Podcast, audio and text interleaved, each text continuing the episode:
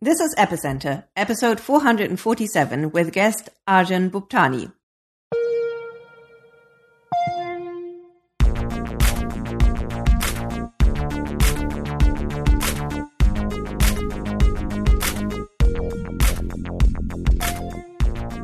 Welcome to Epicenter, the show which talks about technologies, projects, and people driving decentralization and blockchain revolution.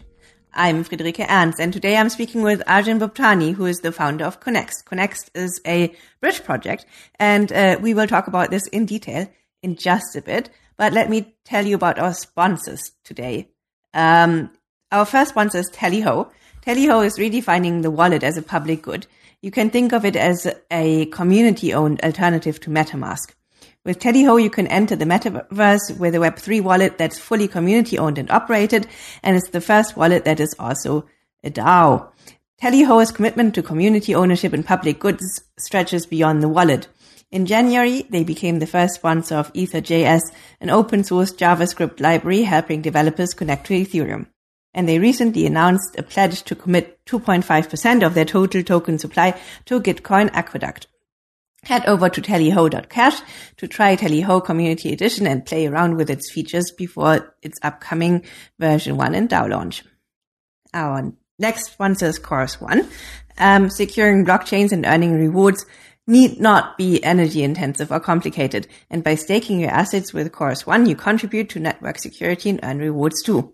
Chorus One has been a pioneer in this space since 2018 and secures billions of dollars in assets on over 25 decentralized networks, including Solana, Cosmos, and Ethereum. If you're an institution or you want to run your own branded node, you can use Chorus One's white label service as their, um, and their battle proven infrastructure to participate in proof of stake networks in an easy way. Chorus One team also released an exclusive report on the important events and trends from the first quarter of 2022. And you can read it um, now for free on their website um, at chorus.one, um, where you can also start your staking journey. Our final sponsor is Paraswap. Paraswap is a multi-chain DEX aggregator. This means that through Paraswap, you can easily access the liquidity of various different decentralized exchanges. The protocol automatically finds the cheapest liquidity for you, so you can trade knowing that you're getting the best price. Paraswap is also gas friendly, and uh, that helps keeping your transaction costs low. Paraswap recently added support for Avalanche, Polygon, and BSC and Fantom. You can also use Paraswap directly from your ledger and Ledger Live. And they are becoming a DAO, so if you have PSP tokens, maybe from the airdrop, that is something you can participate in. There's also a vote on the gas refunds program that just uh, passed in the Paraswap DAO, and this will allow Paraswap stakers to get um, up to a 100% gas refund on their trades on top of their auto compounding yield. So visit, visit Paraswap to learn more at paraswap.io slash epicenter. Arjun, it's uh, so good to have you on.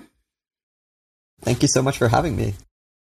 Arjun, um, t- tell us about yourself. How did you get your start in this industry? Yeah, uh, so I started being interested in. I started building on top of Ethereum in 2016. I was always kind of like tangentially interested in crypto because I was uh, involved with a lot of the like P2P community in like the IRC days, um, but I ended up missing the boat on Bitcoin for some reason. I was just I, I was personally just not very interested in it for some reason, uh, and then uh, it wasn't until Ethereum came along and I, and I kind of discovered it in 2016 that it, it clicked for me that you could use this technology to build public goods, like truly public, uh, non sovereign, non corporate goods that are similar to the internet, that can be like globally accessible. Um, and can can be this like big equalizing force um, in in the in the world economy. After that, so I, I started uh, playing around with the technology in 2016, um, built some infrastructure and worked with a couple of projects at the time. Um, I started the Ethereum uh, SF Ethereum Developers Meetup, which was pretty awesome uh, because that was one of the first like communities uh, that was like actively building on top of on top of Ethereum. Um, and then in 2017, uh, I ended up starting Connext because uh, I sort of had a lot of conviction on the techno- on like Ethereum as a broader technology and on this decentralization movement. Um, and my goal was just how can we bring this technology to a billion people as fast as possible. Cool. So before we actually dive into Connext, um, you were also one of the summoners of the Moloch DAO, right? Yes. Um, yeah. So I helped design the Moloch DAO alongside Amin Soleimani, um, and then helped build it with uh, my current co-founders, uh, Layne uh, Haber and Rahul Sethuram, and then uh, one of the co-founders of SpankChain at the time, uh, James Young, uh, along with Amin, and and then the, I guess the idea at the time was um, we were really interested in solving this like coordination problem that that we we kind of felt that we had around uh, you know, working, collaborating with SpankChain on on building scalability infrastructure, um, and also was just like a broader coordination problem that we saw in the space and and in the world more generally. Um, and the idea was that like we wanted to create some sort of like public resource for uh, organizing a like like community action around public goods without necessarily having like basically having that be a public resource itself. Um, and the that idea kind of became the Moloch DAO, the first really, really the first like DAO framework that actually ended up getting traction, um, uh, which was pretty awesome. I mean, we didn't we didn't really like ever expect that to be the case. We were just kind of playing around with the ideas. Um, um, and the the goal behind it was never like here is a solution to coordination. It was like here is a process by which like here is an initial step and then a process and a mean by which we can eventually hope to solve coordination more generally uh, but the the idea was always like it won't necessarily happen. It might not even necessarily happen as a Moloch DAO, but hopefully this can be the catalyst to start people thinking about this problem more more generally. Oh yeah, I mean, it was definitely a right time, right place moment, and I mean, basically the narrative behind it was uh, just compelling in in in the light of the perceived weakness of the Ethereum Foundation and basically building uh, things for, for, for the community. So yeah, I uh, I think th- this was uh, it was uh, a great launch. So tell us about Connext. So basically, Connext actually started off as a state channels um, protocol, right? Yes. Um, so yeah, when we when we started Connext, uh, like I mentioned earlier, like the the key goal was always this technology, Ethereum uh, specifically, and, and I guess like decentralized systems. Um, uh, has the capacity to really improve, to, to meaningfully rewrite the way that human beings coordinate at a global scale. Um, to move away from public infrastructure that is owned by governments or you know large scale infrastructure that is owned by like operated by corporations, um, and and towards making that infrastructure part of the commons, uh, globally accessible in the same way that the internet is globally accessible. Um, and uh, and it comes from this like shared belief that the team had, uh, or at least the founders had, that like things like you know Google search, things like uh, money, things like uh, coordination tooling, like voting and things like that, are are should be accessible to everyone uh, in a, in a fair and egalitarian way, regardless of where they live, um, which is not currently true for the majority of the world. And so the goal was always like, let's take this this technology and let's find a way to scale it to the world. Um, and of course, that pretty quickly led us to scalability research because that was like one of the biggest kind of blockers to being able to have many many uh, potentially a billion people people use this use uh, use Ethereum. In 2018, when we started looking at this uh, and it started doing like scalability research, uh, there there wasn't really a lot out there. Um, the this most of the research had been at that point been focused on state channels, um, and like Raiden was kind of like the the leading project on that at the time. Um, and then uh, there was new research that was being done about plasma. Um, we of course ended up jumping into state channels um, because uh, to us it seemed like the lowest hanging fruit use case was actually going to be payments. Um, and this is just a hypothesis that we came up with based on like what we saw in the space at the time, which was projects like SpankChain and others who were doing you know some form of payments and then uh, and then of course like you know plasma research continued over the course of the next few years. We we kind of like expanded our understanding of state channels and things like that. Um, and we also moved towards like building uh, you know rollups as like a more generalized scalability solution which has less scalability but is like can be used for any kind of like arbitrary smart contracting. One thing that we found and, and this is the reason that we ended up moving away from state channels is just like a lot of our our you know we we we were largely an R and D org for a very long time. We we like had a, a very very small team that was very very lean and very hungry and like uh, extremely careful about like the things that we built and about making sure that we only built the most minimal possible solutions. Um, one of the things that we consistently found though was that while there was a lot of interest in payments and around scaling payments as a market, there were actually very few use cases that scaled associated with payments more generally. Um, and in, and you can actually, if you look out at the space right now, you can actually it's pretty easy to tell that like payments actually hasn't taken off. Crypto payments, surprisingly, despite the fact that many people have had a thesis about it for like almost a decade now, for some reason, uh, payments haven't actually achieved a lot of market penetration in the broader audience compared to things like DeFi and governance. And so we we ended up realizing that like the solution that we were building, the technology that we were building and researching was not necessarily a technology that was mapping very well to the real needs of users. And uh, and at the same time, what we realized uh, this is actually very fortuitous, but in 2020 we we um, uh, there was a I don't know if you remember this, but there was a there was a a, a bake off that Reddit created. It was, it was, like a scalability bake off between like the different L2 solutions. Yeah, yeah, I totally remember that. Yeah, yeah. Um, so we actually this was actually the time when we were having this kind of like question these questions around payments and around like payment related use cases and one thing that we saw was like in this bake off, this was sort of like a quintessential example of like a decentralized ecosystem that wanted to build on top of a scalability solution.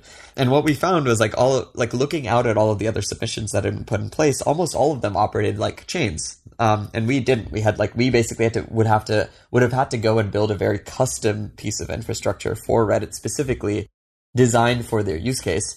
And even then, there would have been like gotchas and things like that that we had to worry about. Whereas, you know, which is nowhere near as like nice as just deploying the exact same contracts that you have onto Optimism or Arbitrum, right? Um, and uh, and I think what that helped us realize was that maybe maybe we were just on the wrong track, right? Like if if we if we're trying to compete with rollups as a state channel network to try to scale something that is not payments, we're not going to succeed because we would have had to do a ton of custom work. But at the same time, the the secondary problem that we saw uh, and this was actually just really, really lucky. We we just sort of said, okay, well, you know, there's all of these projects have this like big uh, drawback, which is you know once you're locked, once you're on one of these solutions, it's really difficult to get in and out of it.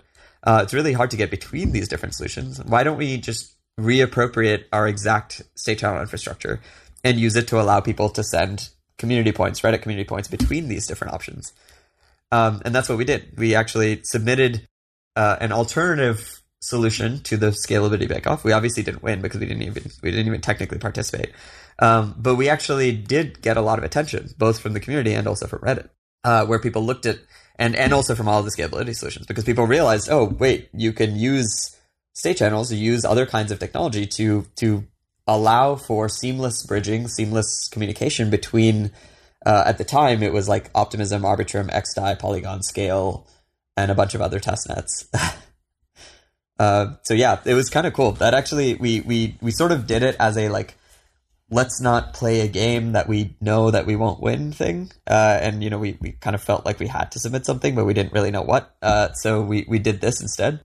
And it turned into us stumbling upon this really, really big, really, really interesting market that at the time no one else had really even thought about.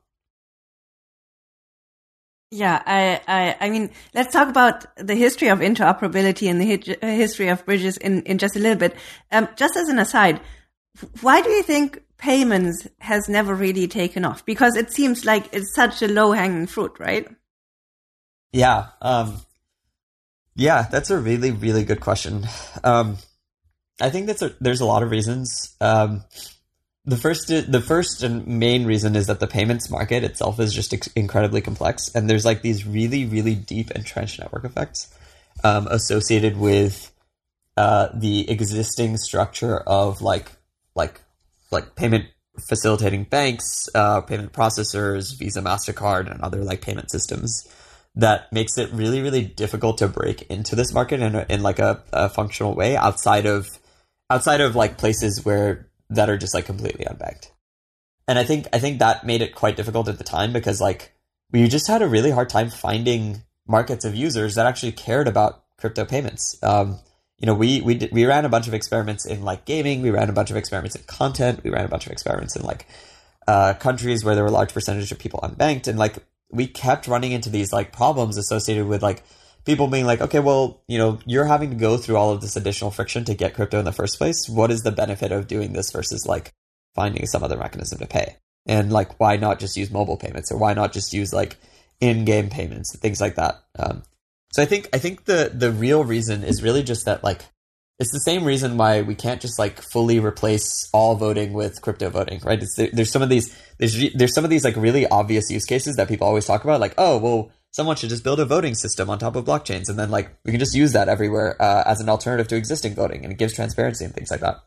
And it would, but it would only work if like it's like not intrinsically a 10x improvement against what exists right now. And and because there are these entrenched network effects with what exists right now, I don't think that we'll be able to get to the point where it's like worthwhile to make that kind of upgrade for any user unless they already are onboarded into crypto. So, you know, I, I think for that reason, things like DeFi are a much better like initial onboarding mechanism because it's a 10x improvement against what exists currently because as a user you're you have access to like being able to earn a lot more money online than you would have ever been able to in the past right? Um, like defi has onboarded large parts of southeast asia uh, you know Af- like sub-saharan africa latin america because in a lot of those places like contributing to different ecosystems or participating in airdrops and things like that actually means life-changing money like that's that's an, an access that you would never have had before Whereas participating in like getting on board into a payment system uh, or into a voting system isn't necessarily going to be as big of a change to you. Would you venture a guess uh, when we'll see the first large scale crypto based payment system? I mean, technically, it already exists, right? Technically, there are some mecha- some instances of like large scale crypto based payment systems. Um, the graph is a good example. Uh, like we worked really closely with them when we were doing state channel stuff because they're like, I think they're the single largest operator of like a micropayment network in the world right now. Um, I believe. Uh, uh, I mean, depends how you classify micropayments, but at least at the scale that they're doing it. And uh, and then similar to you know similarly like Sia, Filecoin, and many others are also like working on building out their own bespoke, bespoke like channel implementations if they haven't already. I think Sia already has one. And and so I think I think it exists. It's just like it's just like been a much slower burn. Um, I would expect that this would happen for micropayments. It'll basically happen when the like Web3 infrastructure boom of like different kinds of Web3 protocols, computing networks, and resource networks scales. Uh, it hasn't scaled yet, but it's starting to get there. Um, and then I would think for like consumer payments, it's not going to happen until like everybody has a crypto wallet. Yeah, I think that's a fair guess. So let's talk about the history of interoperability because basically that that's been one of those arenas of Web3 that have actually gathered um, a lot more traction than initially thought, right? So basically, back in the day, kind of the idea of um, different blockchains uh, kind of talking to each other and having like trustless bridges and stuff. This seemed like magic, and I remember even even hearing about, um, you know, Jae's uh, IBC uh, vision back in the day, this seemed like I asked myself, is this actually feasible? I mean, obviously it is feasible and it is clear to, to us now. Um, but kind of let's, let's talk about, um, let's talk about the history. So basically, I mean, if, if, if we kind of look back, the very first kind of bridges, so to say, we had where, you know, the, the wrapped asset specific bridges, right? So things like wrap Bitcoin and so on. Well, technically, the earliest ones were actually the atomic swaps. So, like, you know, BTC, LTC, atomic swaps, and things like that. Yeah, fair point. The asset specific ones, do you remember them taking off? Kinda. So, like, technically, Shapeshift took off, um, and Shapeshift is, is in theory an atomic swap system, atomic swap like system. Um, they do some other stuff, but you know, there that was like the idea behind it. Um, there were, of course, a lot of like proposals around using Lightning uh, and then extending Lightning to things like Stellar and uh, like Litecoin um, to do swaps there. Um, and then and then once Ethereum came along, the idea of like oh you can have like I think Ethereum when Ethereum came along, that was like when there was a bit of a transformation because people started thinking about like instead of just okay let's swap BTC for ETH which has a whole host of problems associated with things like you know front running and free riders, um, or, or free options. Sorry. Uh, the instead the the conversation turned to okay, how can we have a representation of BTC on Ethereum that can then be used? Um, and that's I think part part of when things got a lot more interesting as well. I think the earliest projects there were things like BTC Relay, um, and uh, and a couple of others uh, and like it's pretty interesting because like the things that have really taken off are, are, are like WBTC, which is of course like a fully custodial uh, BTC bridge representation by BitGo. I think a part of the reason why a lot of these things didn't take off is because the need for them wasn't actually as strong at the time. You know, like the the idea was always like, okay, well, you can swap BTC for something else, like between these like you know account uh, like between these like UTXO style chains where uh, there isn't any like broader functionality, but the but that that functionality was always like fully encompassed inside of a centralized exchange anyway.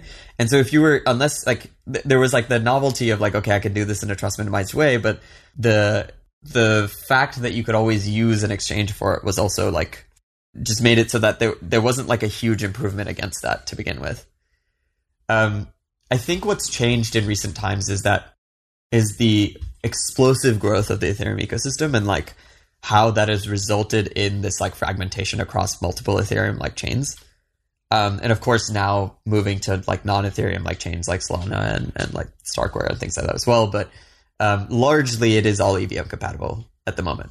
I think the the like that has instigated this like question of okay, well, should common protocols, uh, especially like blue chip DeFi protocols, should they just be deployed everywhere? And I think most of them just said yes, that should absolutely happen. And once you do that, now you have this problem where it's like okay, you have different rates for these different protocols and different chains. Users now want to optimize the returns that they're getting.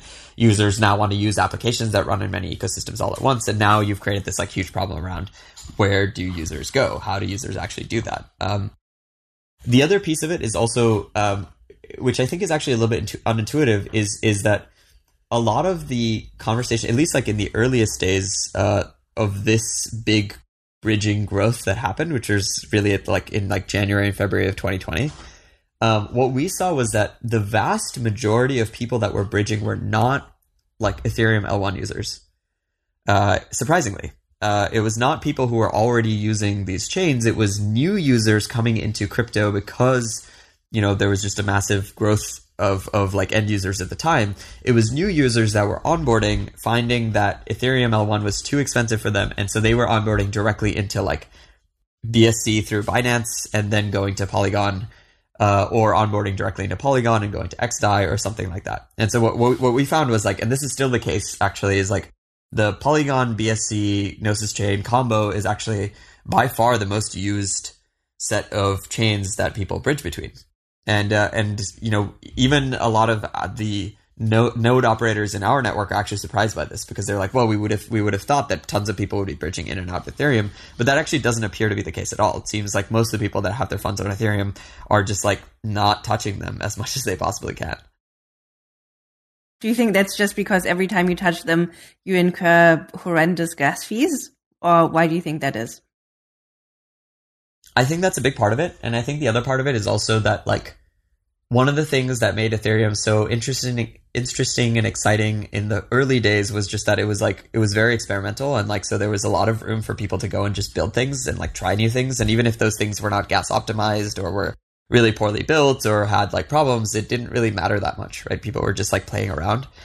Um, there is like a fun, there's just so much, like it is so much fun for developers, uh, builders to be able to like play with things, and I think that element was lost when when prices, the price of everything on Ethereum escalated significantly. Um, and what we found was that a lot of the new developers that were coming in the ecosystem that wanted to do the same thing that early developers did on ETHL1, which was just play, have a good time, like play with building things. They all were doing this on Polygon and BSC, all of them. Um, and so what we found was like it was really just like a lot of completely new people. Like we most of the the support requests that we had in our ecosystem were actually associated with how do you speed up transactions in MetaMask, not anything related to like bridging itself.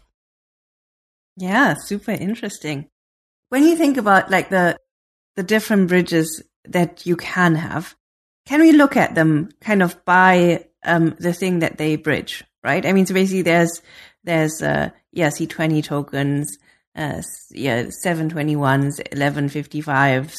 Um, there's message bridges. So how do you think about that, just from you know zoology kind of point of view? Yeah, um, yeah, that's a really good question. So the, the most general primitive is just like arbitrary message passing, right? It's like how do I get some data from one chain to another chain? ideally trustlessly, uh, which basically means ideally without introducing additional trust assumptions against those that exist on the underlying chains. Um, and of, of course, that is an extremely difficult thing to do. And like, there are really very few, if, or perhaps no constructions that fully achieve this. Um, but because that is like the base layer, you do sort of end up in a situation unless and and uh, I, I want to carve out an exception here which is atomic swaps which are like a very special case scenario. But for anything else the idea is like you sort of need to have this ability to like pass around data to begin with before you can do anything else. Now on top of that so that's that's kind of like the message passing layer. Now on top of that what you'll use, usually have is like um you know other layers for other kinds of bridging. So you know you could allow for uh, some wrapper around the arbitrary message passing that allows you to mint and burn NFTs, and now that becomes an NFT bridge. You can allow doing the same thing with ERC20s, and now that becomes like a token bridge. Um, and that, that specifically is a token bridge that allows you to like mint and burn wrapped representations of that token. And then, uh, and then the last piece that kind of like potentially sits on top of all of this is like the liquidity piece. So uh, and this is this is a big part of what Connext does, and, and you know we'll, we'll talk a little bit about like Connext and, and Nomad, which is the like arbitrary message passing network that we sit on top of. Um, but um, uh, you know the liquidity specifically refers to how do you ensure that the user gets the correct asset on the ch- like that they need uh, on a given chain. Um, especially given that in many cases that correct asset may be different than the minted representation that you create through an arbitrary message passing bridge and uh, and that is something that requires you know things like liquidity pools uh, in order to make sure that you bootstrap liquidity in the asset that you need to like transmit to the user. there's a lot to unpack here. So maybe just to rewind, just to, to make sure this is absolutely clear. So basically, when I um, take an asset, say from uh, from Polygon to BSC um, via a specific bridge, um, that that um, asset that is de facto minted at that point in time on um, BSC um, is um, basically is that asset uh, this uh, that asset underscore the bridge that it came over, and it's not fungible with that asset that lives on that chain natively or came uh, by means of another bridge, right? Exactly. So the the problem here is basically like when you have an asset representation on on a given chain, if it's the canonical asset, um, what makes first of all, there's this bigger question of like what makes this asset the canonical asset. Generally, what we say is like, okay, it's the most widely adopted asset. It may be, it may be like in Polygon's case, it may be the asset that's coming over the Polygon POS bridge. Um, in other cases, it may just be the asset that happened to get the most traction. So like on Avalanche, it's like USDCE, uh, which is like the representation of USDC that everybody everybody just started using, and now it's the canonical one the second piece there is a second question there is like who actually owns the authority the the permissions to create more of this canonical representation? Um, so typically this will be like in polygon's case will be like the the like chain sponsored bridge like the polygon pos bridge um, avalanche is the avalanche bridge. Um, in rollups it'll be the rollup bridge. And so it, rollups actually have like an easier time with this because they already have a trust minimized bridge that is the canonical one and nobody can ever dispute that but uh, if you if you don't have one dedicated uh, bridge that is minting like a canonical token, you don't have necessarily a canonical token to begin with. Things get a lot more confusing. So what happens if, for example, you have another bridge uh, like Nomad, for instance, that is like minting an asset on Polygon? The minted asset on like that Nomad will likely not have the permissions to increase the supply of the Polygon POS USDC representation. Uh, and so instead, what Nomad would do is they would have to create their own representation, which is a pointer to wherever those tokens were first locked um, on on whatever chain. And uh, and now you have an asset that is Nomad wrapped Polygon USDC, and then you have another asset that is Polygon POS USDC.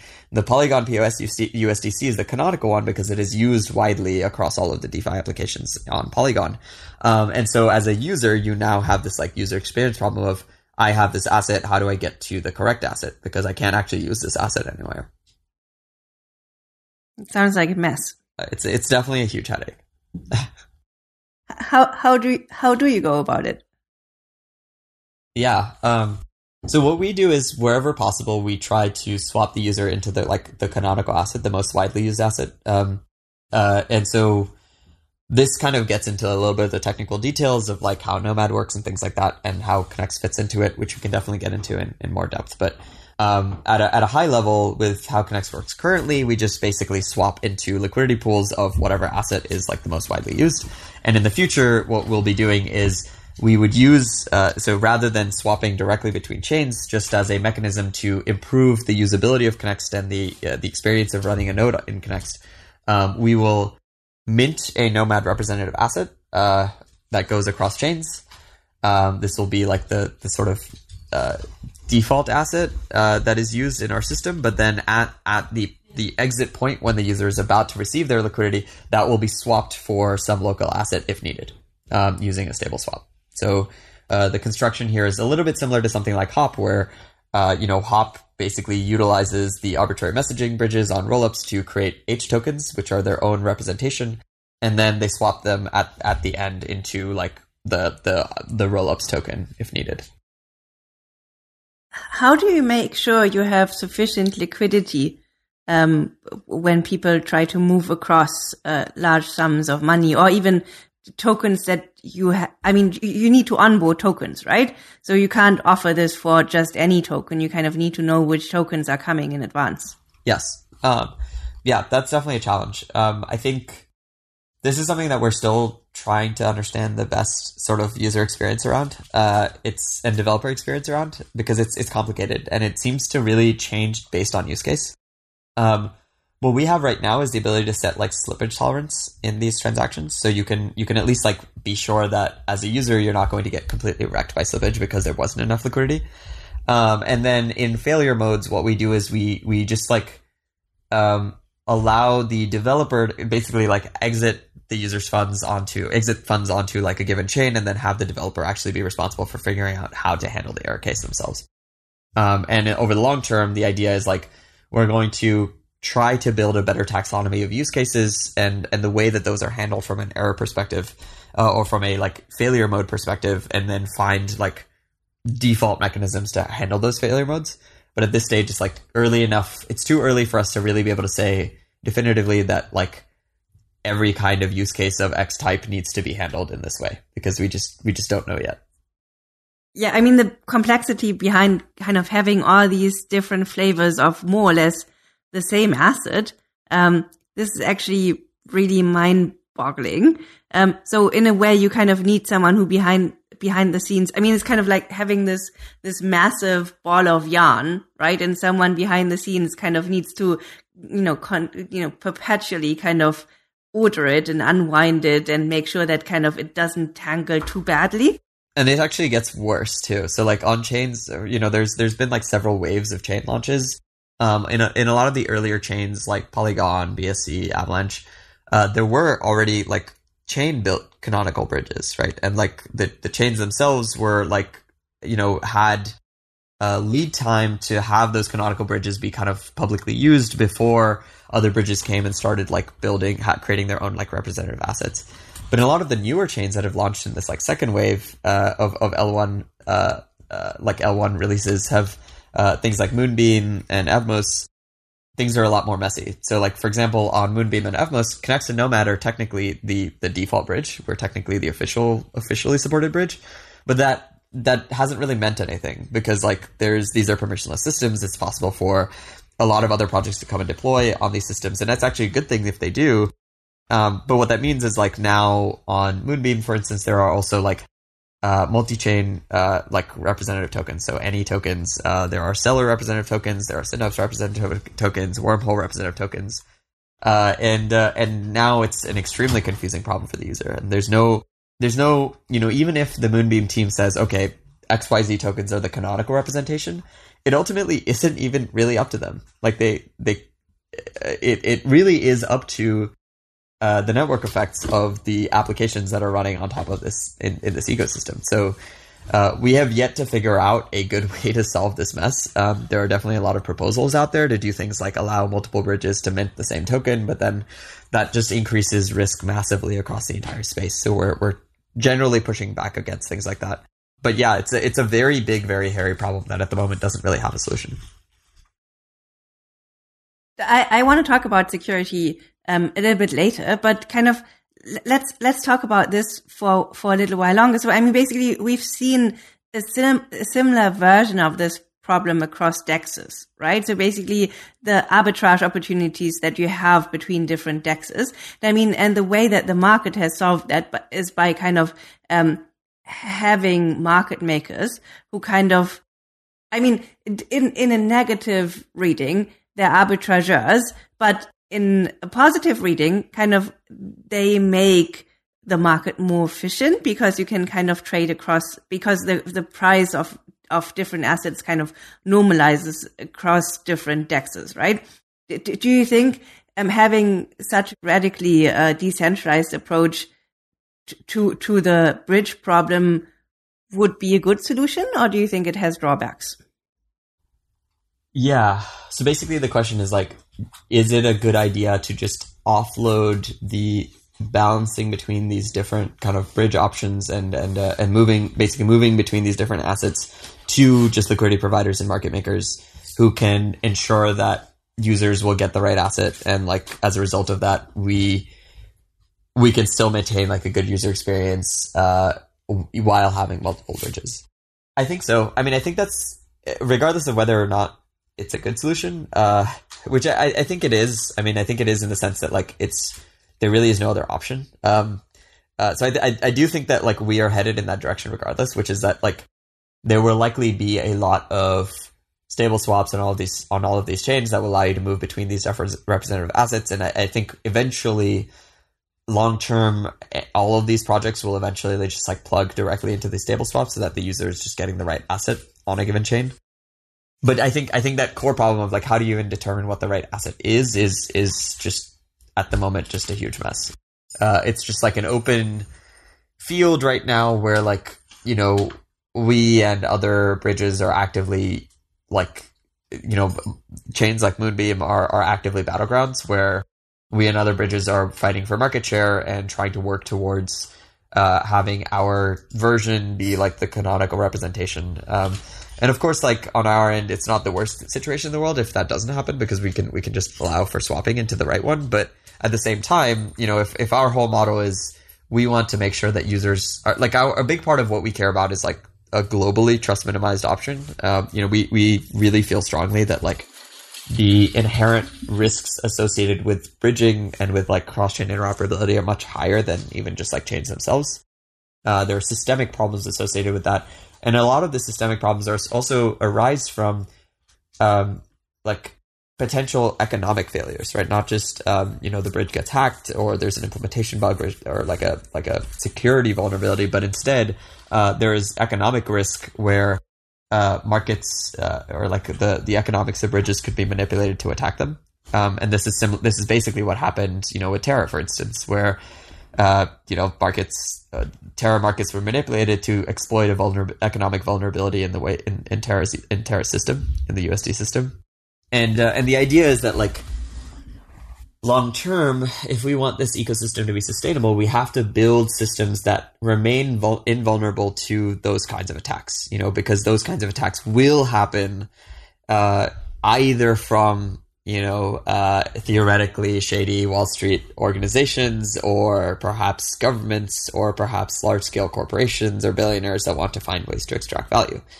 Um, and so my my concern is like I don't you know, on the one hand, it would be it doesn't really matter that much if we end up in a world where like you know you're utilizing nomad to go across nomad and Connext to go across chains and then at the at the at the exit we're swapping into like any usdc or something like that the but at the same time that of course means that users are now holding any usdc in their wallets and so now they are still subject always permanently subject to the risk of of Anyswap or multi-chain. Yeah i i have um, so many questions about security and basically how security guarantees kind of transfer from, but I kind of, I want to save them because first I, I want to hear about, um, Nomad and Connext and basically who does what and how they interplay and how this partnership came about. So I can start with how the partnership came about. Um, so we, you know, we've been researchers in the space for a really long time uh, working with a lot of the like key research teams that are out there. So you know, we work super closely with like, and we have worked super closely with like you know the Optimism founders, the Arbitrum founders, the zk founders, et cetera, et cetera, et cetera. Um, and and that I think a lot of people don't realize that that community is actually really small. So like even though it seems like a lot of these projects are competitive with one another, we all like share notes, we all talk to each other constantly. Uh, we all present at the same conferences, research conferences, uh, because ultimately, you know, there is like of course there is competition, but at the same time, like we sort of all recognize that the market for this is so massive that at this stage it's, it's like pretty positive sum. Uh, in for us, uh, you know, early on, uh, one of our key advisors around this interoperability piece was always James Prestwich, uh, because he is just like one of the foremost people who has been thinking about bridging for many, many years longer than anyone else has at all in the space. Yeah, we had him on for summer uh, probably like four years ago or so, and basically he had just launched the the the Bitcoin Ethereum uh, auction bridge. Yeah, James is yeah. awesome. Super um, cool. and uh, and he's been thinking about this like very very deeply for quite a long time for a good reason. Um, and he has like pretty nuanced opinions on this stuff. It's not you know he he understands that there are like very big trade offs and understands that there is like a uh, there is room for multiple different kinds of solutions out there. Um, um, and so I think a lot of a lot of the reason that we ended up working with Nomad was just because of our very deep relationship with James, um, and uh, and uh, and uh, as a, as a result of that, also like the the very strong cultural similarities between the Connext team and the Nomad team, which is that like we're all just very kind of uh, we are all people that have been very very uh, focused on like producing value in this space and around research and around like building these sustainable public goods that are actually trust minimized and actually trying to do something good. Um, and we are also all both like teams that care about the same kinds of things that like have the same kinds of attitudes towards like building communities and and like being sustainable organizations but then beyond that i think i think there's also just there was just like a natural fit as well so like we um uh, what we found was that over time, you know, Connext historically had been focused on atomic swaps uh, because we were really interested in just solving the like liquidity piece first before expanding to other things. Um, now, of course, our, our we really think, do think that the holy grail is to be able to do any kind of arbitrary messaging and also have liquidity built in, and uh, and that was something that we were struggling for a while because uh, struggling with for a while because what we found was that there was just no really good way to do that um, out there, uh, and this is this kind of gets into like the interoperability trilemma piece, which uh, which which I wrote, which which uh, which basically breaks down uh, the trade off space around bridges and, and shows that it's actually really difficult to have uh, any system that simultaneously is deployable to many different chains, um, is uh, supports arbitrary message passing, so it's generalized, and and then also is trust minimized. And as we were looking out into the space, what we found was like we wanted to fi- fi- create some sort of either create or work with some sort of mechanism to do this. And the only mechanism that we found that actually had acceptable trade offs was Nomad. Uh, so we we were we became involved pretty early. Uh, you know, we were been we're collaborating closely with the team for quite a long time.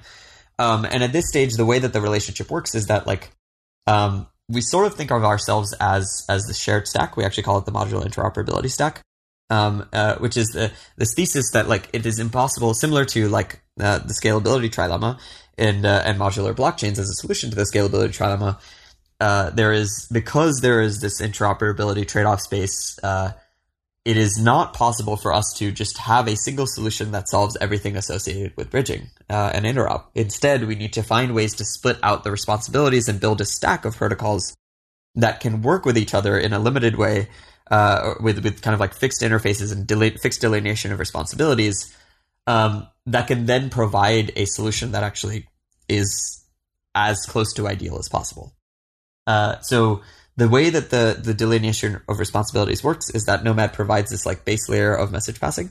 Um, Nomad allows you to do generalized uh, communication between blockchains with very reasonable, fair, very trust minimized assumptions, uh, uh, like security assumptions, and um, and then but with the trade off of needing thirty minutes to do to pass messages between trains. Um, and that 30 minutes is the amount of time needed to like instigate a dispute if if something if fraud occurs within nomad so, so that's because it's it's it's inherently optimistic. That's why yep. you need the okay. So basically, exactly. So like Nomad in in Nomad's model, uh, the assumption is not like in something like IBC where you know in IBC you have what is called a validity proof, where you have uh, one chain like the the validators of one chain are like verifying the consensus of another chain. Um, and they're doing this for every single message that that goes between chains. But of course, the downside of validity proofs, and this is this is mirrored onto like ZK rollups, for instance, is that you're for every single transaction or batch of transactions, you're having to do this proof, and so the cost overhead of it is quite high. The complexity of it is quite high. The the the like cryptographic and like you know consensus dependencies of this are quite high because you have to kind of figure this out for every single chain. Whereas on Nomad, in Nomad, it's the other the other end of the spectrum, similar to optimistic rollups, where you actually say, okay, well, we're not actually going to validate anything unless something actually goes wrong, um, and so you don't validate like you you don't submit proofs uh, that any given state transition or any given update is valid. Instead, you just say, let's just assume it's valid, and then wait 30 minutes or wait a certain amount of time for someone to say, oh, they have a problem with this. But but this kind of this is predicated on the assumption that there's enough people kind of watching this stuff, right? So basically, and this is something that I mean, if if you look at the past six months or so with what what has gone wrong with bridges, I mean, I mean the Ronin bridge hack, no one even noticed for like five days, and I mean it's like, I mean, do we have um, enough analytics to be alerted to things? How many how many uh, how many uh, you call them watches, right? How many watches do you, do, do you have uh, on these kind of uh, uh, bridges? So right now, the watcher set Nomad is permissioned. Um, the reason for this is just that it's like a, a stepping stone, a progressive decentralization process. Um, it's the same reason why like optimistic rollups, for instance, don't actually implement fraud proofs. So technically, they're sort of custodial, but like obviously people recognize that the model itself makes sense um, and recognize that it's a process to get there. What Nomad is actually working on right now is expanding that watcher set. Um, uh, so to move away from just like them running a bunch of watchers to to like allowing other people to run watchers, it'll still be permissioned at the moment, but it will be much larger. Um, and one of the key goals there is to move towards like, unlike with many other systems, um, in Nomad's case, there are already a bunch of actors that are watching the chain and looking for fraud. Uh, a good example of this is Connext nodes. So, like, um, uh, I guess like one one kind of piece that's missing here, perhaps as context, is like if Nomad is providing this like messaging layer, Connext is providing the liquidity layer that sits on top of it. And what we do is we short circuit the 30 minute Nomad uh, latency in certain cases where it's safe to do so. And those cases are cases where our nodes are willing to front capital for transactions uh, they have the permission to execute the transaction on the receiving chain. So basically, like it's a it's an unpermissioned call. So like something like a Uniswap swap rather than something like a token mint. Um, and then lastly, and most importantly, uh, they do so only when they recognize that their fraud hasn't actually occurred because they are the ones that are taking on the risk. Um, now, what's interesting there is that they are actually already performing the function of a watcher. All we have to do is add a little bit more code for them to to like start a dispute on chain. Um, but any all of the like resource overhead of them watching for fraud has already occurred. Um, and we have, I think, 131 uh, routers on our testnet for the next upgrade that includes Nomad. So that's already 131 watchers that could go live pretty much immediately. Uh, which already, you know, if you assume, I think if you assume like a 10, like a 80% uptime uh, for watchers, I think the odds of all of the watchers being offline at the same time then becomes like in the 10 to minus 20 range or something like that uh, which is pretty awesome. That's slow. Yeah. um, as a final point here, this actually there is a live system where this works and it's been shown to work. So like the Ronin bridge hack is a is a is a great counterexample of like why multi-sig bridges don't work and why you need to make sure that you have like this is like it was like the first example of like a, a root, root of trust compromise uh, for for a bridge um, and shows like the the risk of of having like you know this like permission based bridging mechanism where you have keys that have the ability to arbitrarily mint funds on other chains versus a revocation based bridging mechanism like Nomad where you can dispute if if anyone can dispute if something occurred. Um, and but you're totally right that like it, it wasn't noticed. Um, and I think that that was definitely like a huge failure uh, in like the that ecosystem's part that like there weren't better analytics around this. But a counterexample is like the the Rainbow Bridge hack that happened recently, um, so, uh, for for context, the Rainbow Bridge is a bridge that exists between Near and Ethereum. It is a fully trust minimized bridge. Um, and the way that it works is that uh, in in one direction, it is a fully native bridge similar to, to IBC, uh, where I think the Near ecosystem is running a like client of Ethereum. Um, and then in the other direction, it is an optimistic bridge. Um, and the optimistic direction was attacked. Uh, and the watchers of the uh, Rainbow Bridge actually successfully detected that an attack had, had occurred. Um, the attack wasn't even like fraud uh, from like the the bridge updater, but was instead an, a hack of the contracts themselves. The watchers successfully detected the hack and paused the bridge. Uh, so basically, stopped any sort of fallout as a result of uh, of uh, of like the hack occurring, unlike with Ronin or Wormhole or others. So how um, how do you incentivize the watchers, right? Because basically, if you don't incentivize them, basically they they can just halt the chain uh, and grief everyone without any cost to themselves, right? So in that way, you kind of you would you would actually end up um, trading security for liveness. Um, that is actually the main research question, and optimizing that process is the main research question that remains to be able to make watchers permissionless. Um, the general idea is that uh, you can use a combination of things like token incentives uh, and then also like uh, bonds and, and slashing of those bonds to be able to ensure that you know updaters are penalized for fraud and then watchers are penalized for false reports of fraud um, and because the the like there's no real like material like financial upside for for a watcher to do this other than like the griefing vector of DOSing. Um, and so as long as the the downside risk for a watcher of hey, I'm going to lose XYZ amount of funds if I've like fraudulently, you know, stopped this bridge is as long as that's the case, you can be reasonably certain that it doesn't really make a lot of sense for for like watchers to do that. Now, there's there's there's definitely a lot of like research that is currently in progress around this to figure out what are the bounds around that. Like, how can we be sure that like the penalties for this are high enough for watchers to be uh, to be disincentivized from like you know DOSing, um, and then similarly, uh, how do you ensure that the the rewards are high enough for watchers to be incentivized to actually like attempt transactions, and how do you make sure, for instance, that like if there are rewards, uh, it is not possible to front run those re- for like you know MEV bots to front run those rewards in the mempool, um, which is which happened in the near Rainbow Bridge case, which is quite interesting. Uh, so these are the kinds of questions that that I think like Nomad's researchers de- are dealing with at the moment that uh, uh, are the the main blockers to being able to completely open the system up. Cool, yeah, super exciting.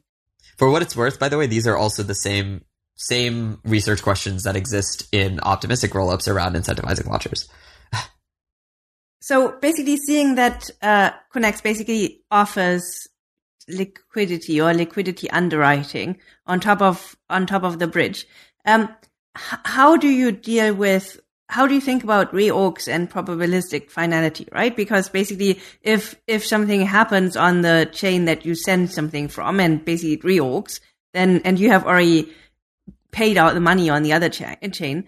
I mean, is that kind of priced in, or do you do you have? Uh, it, it, can you somehow mitigate that danger? This is a part of the risk of running routers in Connext. Um, and this is the this is the risk that we try to mitigate. Is like the the risk as a router. Basically, what you're doing is you're saying, I see that there is this slow slow 30 minute transaction that's coming over Nomad. I see that it is possible for me to complete this transaction faster, and I see that I have enough liquidity to do so, and I can earn a small amount of fees by doing that. Um, and so we, we sort of like mitigate the, the latency trade off of Nomad. We also ensure that the user gets the right asset that they need. Um, and we make sure that, uh, and, and like the only kind of the, the, I guess the, the trade off or not, not necessarily the trade off, but at least like the, the decision matrix around doing that is then based on what is the risk to the router that is actually making this happen. Um, and that, that risk profile is based on, you know, how, how likely is it that fraud has occurred at Nomad? Uh, what is the risk of some sort of like chain event, like a reorg or a 51% attack? And uh, what is the risk of like some sort of failure, like some sort of failure mode on the receiving chain that results in like me as a router not being paid out? In the reorg case, at the moment, what we just do is wait. we just wait for enough blocks. Um, we've done a lot of like statistical analysis over the course of the last year and a half uh, to just like just because we've we've been live for that long to be able to understand how many blocks we need to wait on each chain. Um, and uh, and generally, what we found is like the reorg risk is really only biggest on uh, like fast chains that are have like very very low fees, like BSC and Polygon. Um, uh, where you can see like deep reorgs.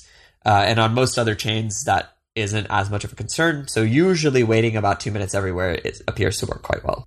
What we'd like to do is move towards a model where we actually don't need to wait for reorg risk, but that's quite difficult. So uh, some things that have been talked about in our community, for instance, are the possibility of building some sort of reorg insurance, where you actually just like have users underwrite uh, the risk of uh, uh, the reorg risk of a router, and like because you can de- detect like reorgs in on chain within a contract, you can actually uh, uh, deterministically pay out that insurance bond to a router if a reorg occurs.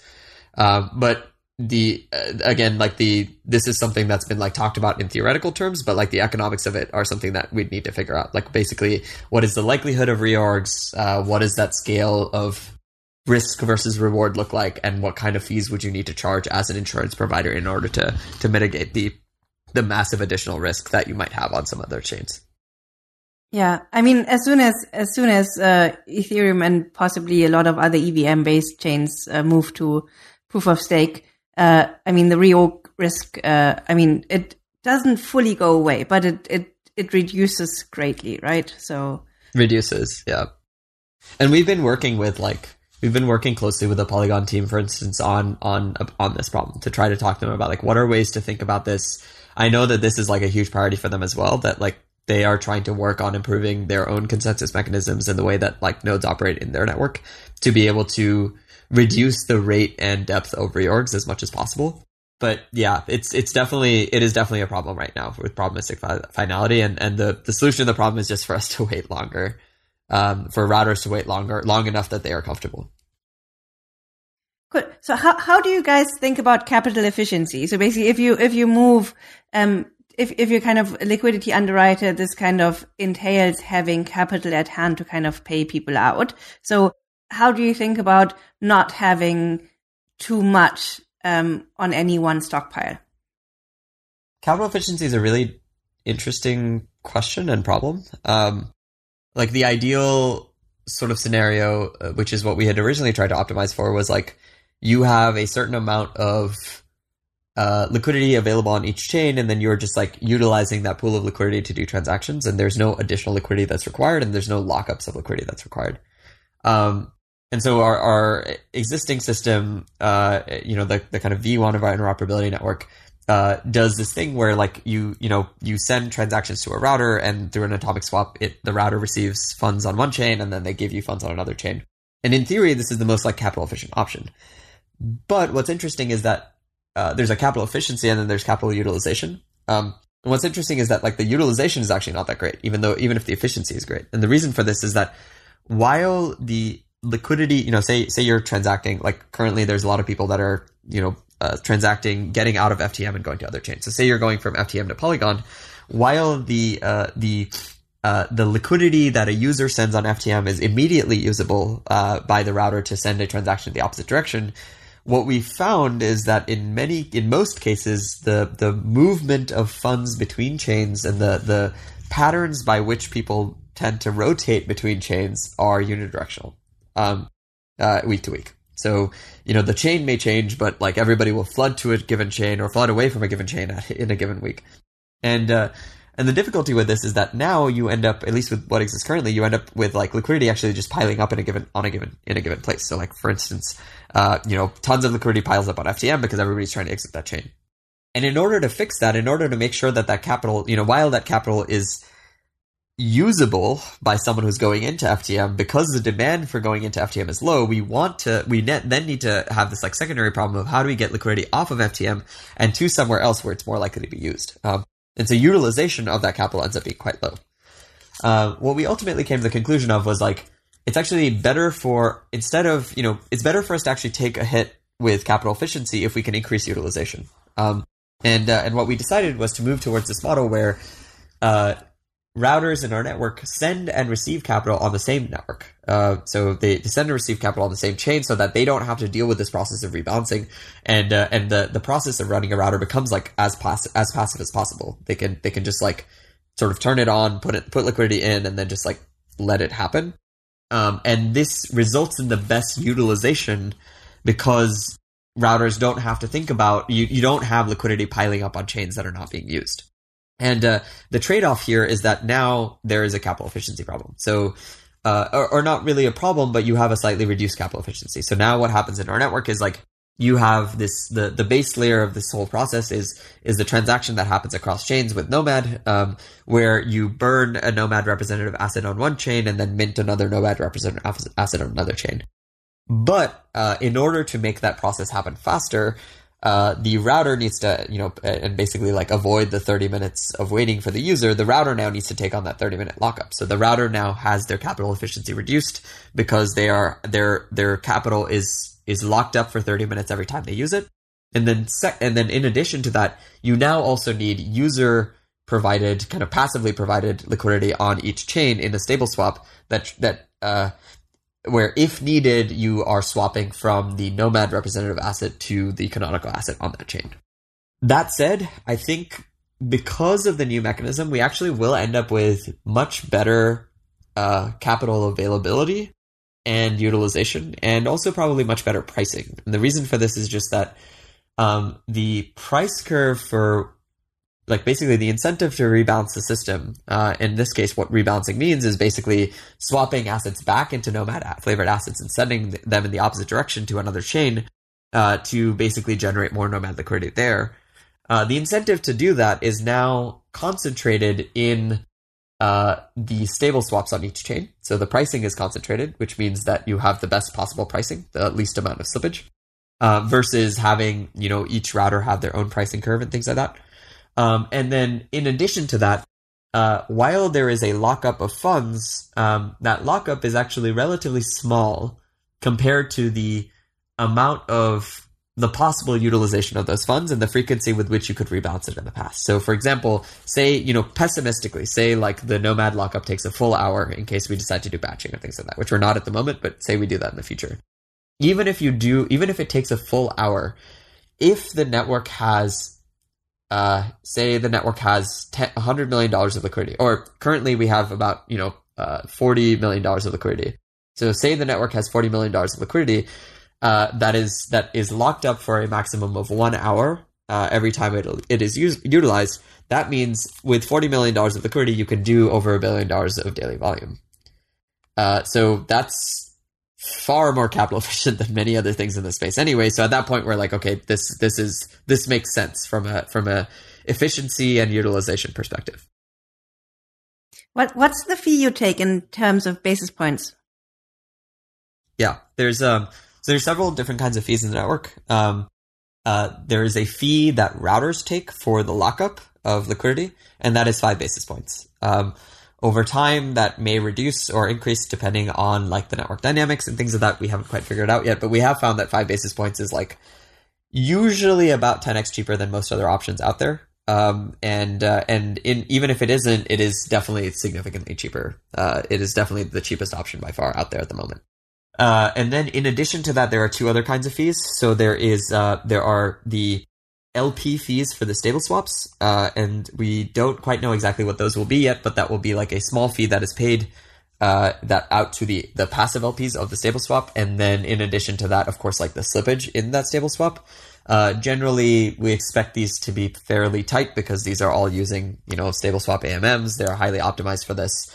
Um, and uh, and generally speaking, this is passive liquidity, so we expect that users. It's like much easier easier for us to bootstrap liquidity when users are able to passively LP. The last kind of fee is gas fees. So uh, users need to pay the gas of the transactions that they do on both the sending and receiving chains. Um, they pay this all of this in the sending chain asset, uh, sending chain like native asset. Um, and the, the the idea behind this is that like we realized in the past we we have users pay gas fees from you know the transacted assets. So like USDC for instance if it's going across chains what we realized is that like if we end up having long tail assets uh, it may not be the case that you know relayers and other other like service providers are, are willing to accept fees in XYZ long tail asset shitcoin that doesn't even have like a market price. And so what we decided was that the the most acceptable form of asset that we can be sure the users will have and that relayers and other service providers will be willing to accept will always be the sending chain native asset. Uh, and the user experience of this is kind of nice as well because, and developer experience is kind of nice as well because all users are doing is that they're just paying some additional gas fees on top of the gas fees that they would already paying to do a transaction on that chain. Uh, and similarly, similarly as a developer, you are just, you know, uh, making sure that the user pays this additional fee and then monitoring and bumping that fee if if needed. Uh, you know, if if you need the transaction to go through faster or something like that on the receiving chain.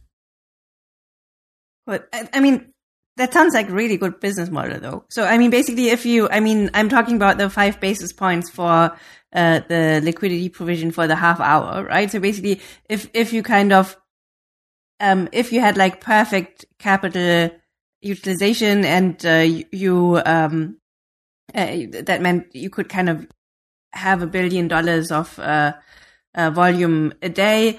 Um, and basically you, you got your uh, your risk management right. So that basically you wouldn't be paying a lot for that that that's like five basis points on a billion dollars is like a half a million a day right?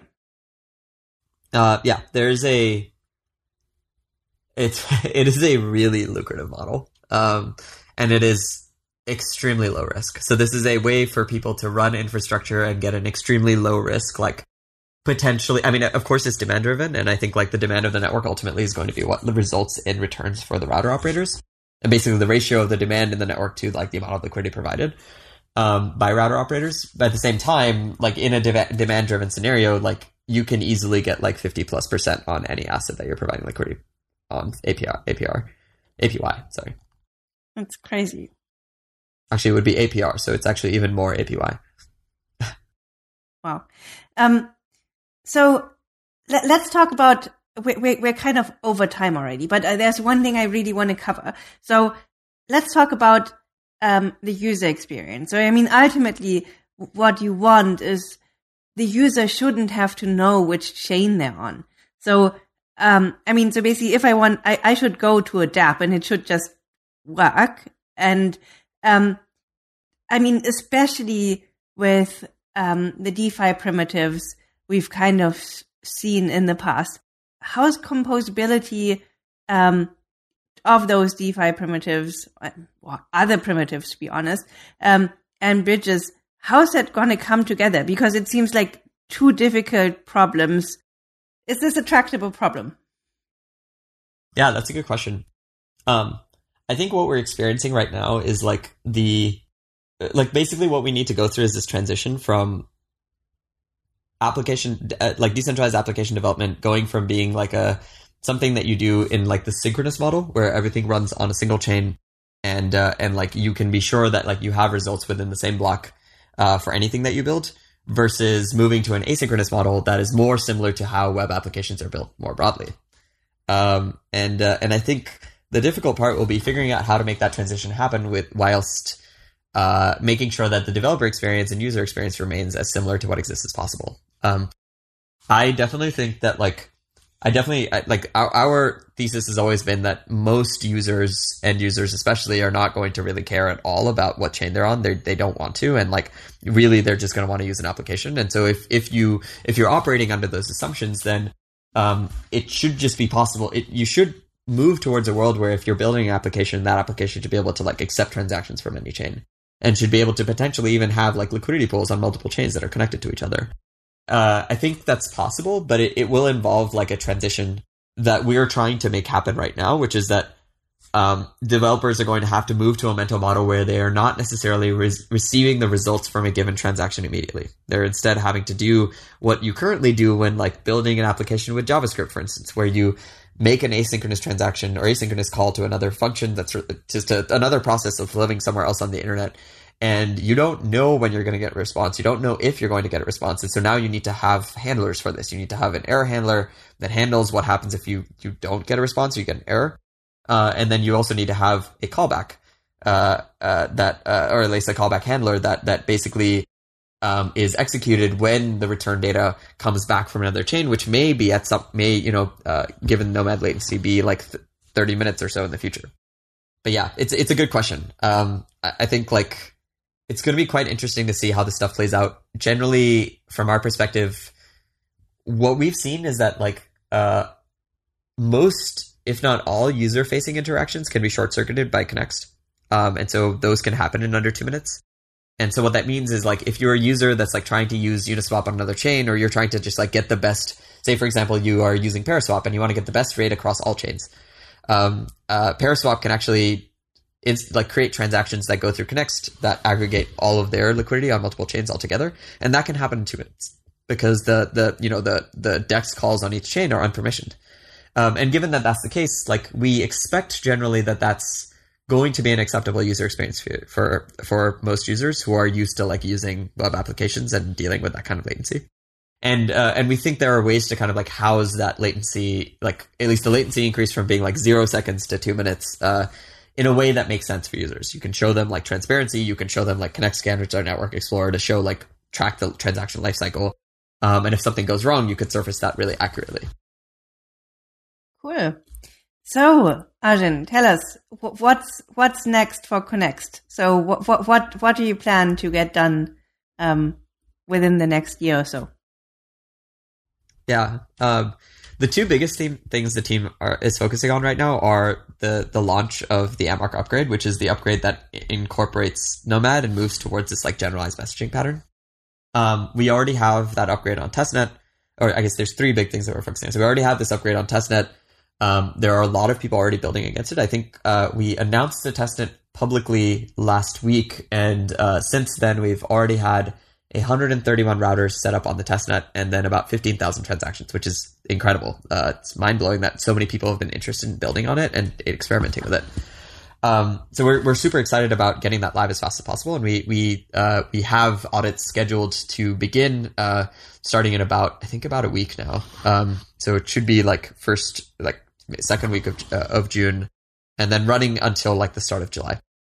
Um, and uh, we should go live shortly after. The other two main pieces, uh, so that's that's a big part of the focus of like the engineering team and and uh, and protocol team at the moment.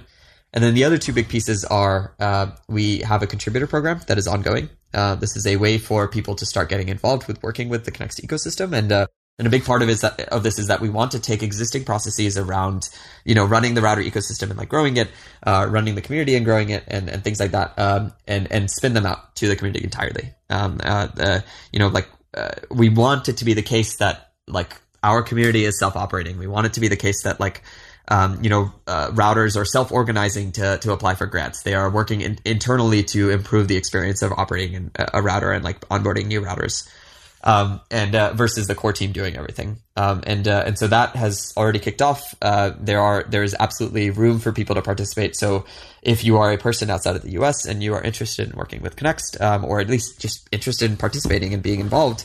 Um, you can sign up at contribute.connext.network um, and uh, and earn tokens to to uh, to basically work on helping us build this ecosystem. And then lastly, uh, the last main main focus is of course our token launch. So we announced about a month ago that we are we are heading towards uh, releasing the next token, which is going to be a governance uh, and staking token in our network. Um, there are also other kind of token mechanisms that we've been experimenting with and thinking about, um, but we we want to be like very conservative with the way that we implement them because it's it's really hard to take back a token model once you've implemented it if that token model is incorrect. Um, and uh, and we really want to make sure that there's a lot of like community input um, uh, once the DAO goes live on it. But uh, we're we're currently expecting that to go live within the next like uh, month or so. Uh, we're we're currently working on like finalizing uh, things like airdrop allocations, finalizing things like uh, you know the the fi- like the la- remaining legal pieces and things like that, uh, and like the the rollout of the token itself and how it will be distributed. Um, uh, and of course, given market conditions and things like that, it's, it's, we're we're thinking really carefully about how like making sure that we uh, that you know community members are like treated fairly and that uh, that you know people are getting materially uh, rewarded for their work or materially uh, like compensated for for things that they do in the ecosystem both now and after the DAO goes live uh, as much as possible. Given that you know the the market you know may end up we may end up heading towards a bear market or things like that in the future. Cool, Arjun. S- sounds like um, exciting times. Yeah. Looking forward to see None of us are sleeping. what comes out of Connext over the next couple of months. Yeah. And it's been a pleasure to have you on. Thank you so much. I really appreciate it. Thank you for joining us on this week's episode. We release new episodes every week. You can find and subscribe to the show on iTunes, Spotify, YouTube, SoundCloud, or wherever you listen to podcasts. And if you have a Google Home or Alexa device, you can tell it to listen to the latest episode of the Epicenter podcast. Go to epicenter.tv slash subscribe for a full list of places where you can watch and listen. And while you're there, be sure to sign up for the newsletter so you get new episodes in your inbox as they're released. If you want to interact with us, guests, or other podcast listeners, you can follow us on Twitter. And please leave us a review on iTunes. It helps people find the show, and we're always happy to read them. So thanks so much, and we look forward to being back next week.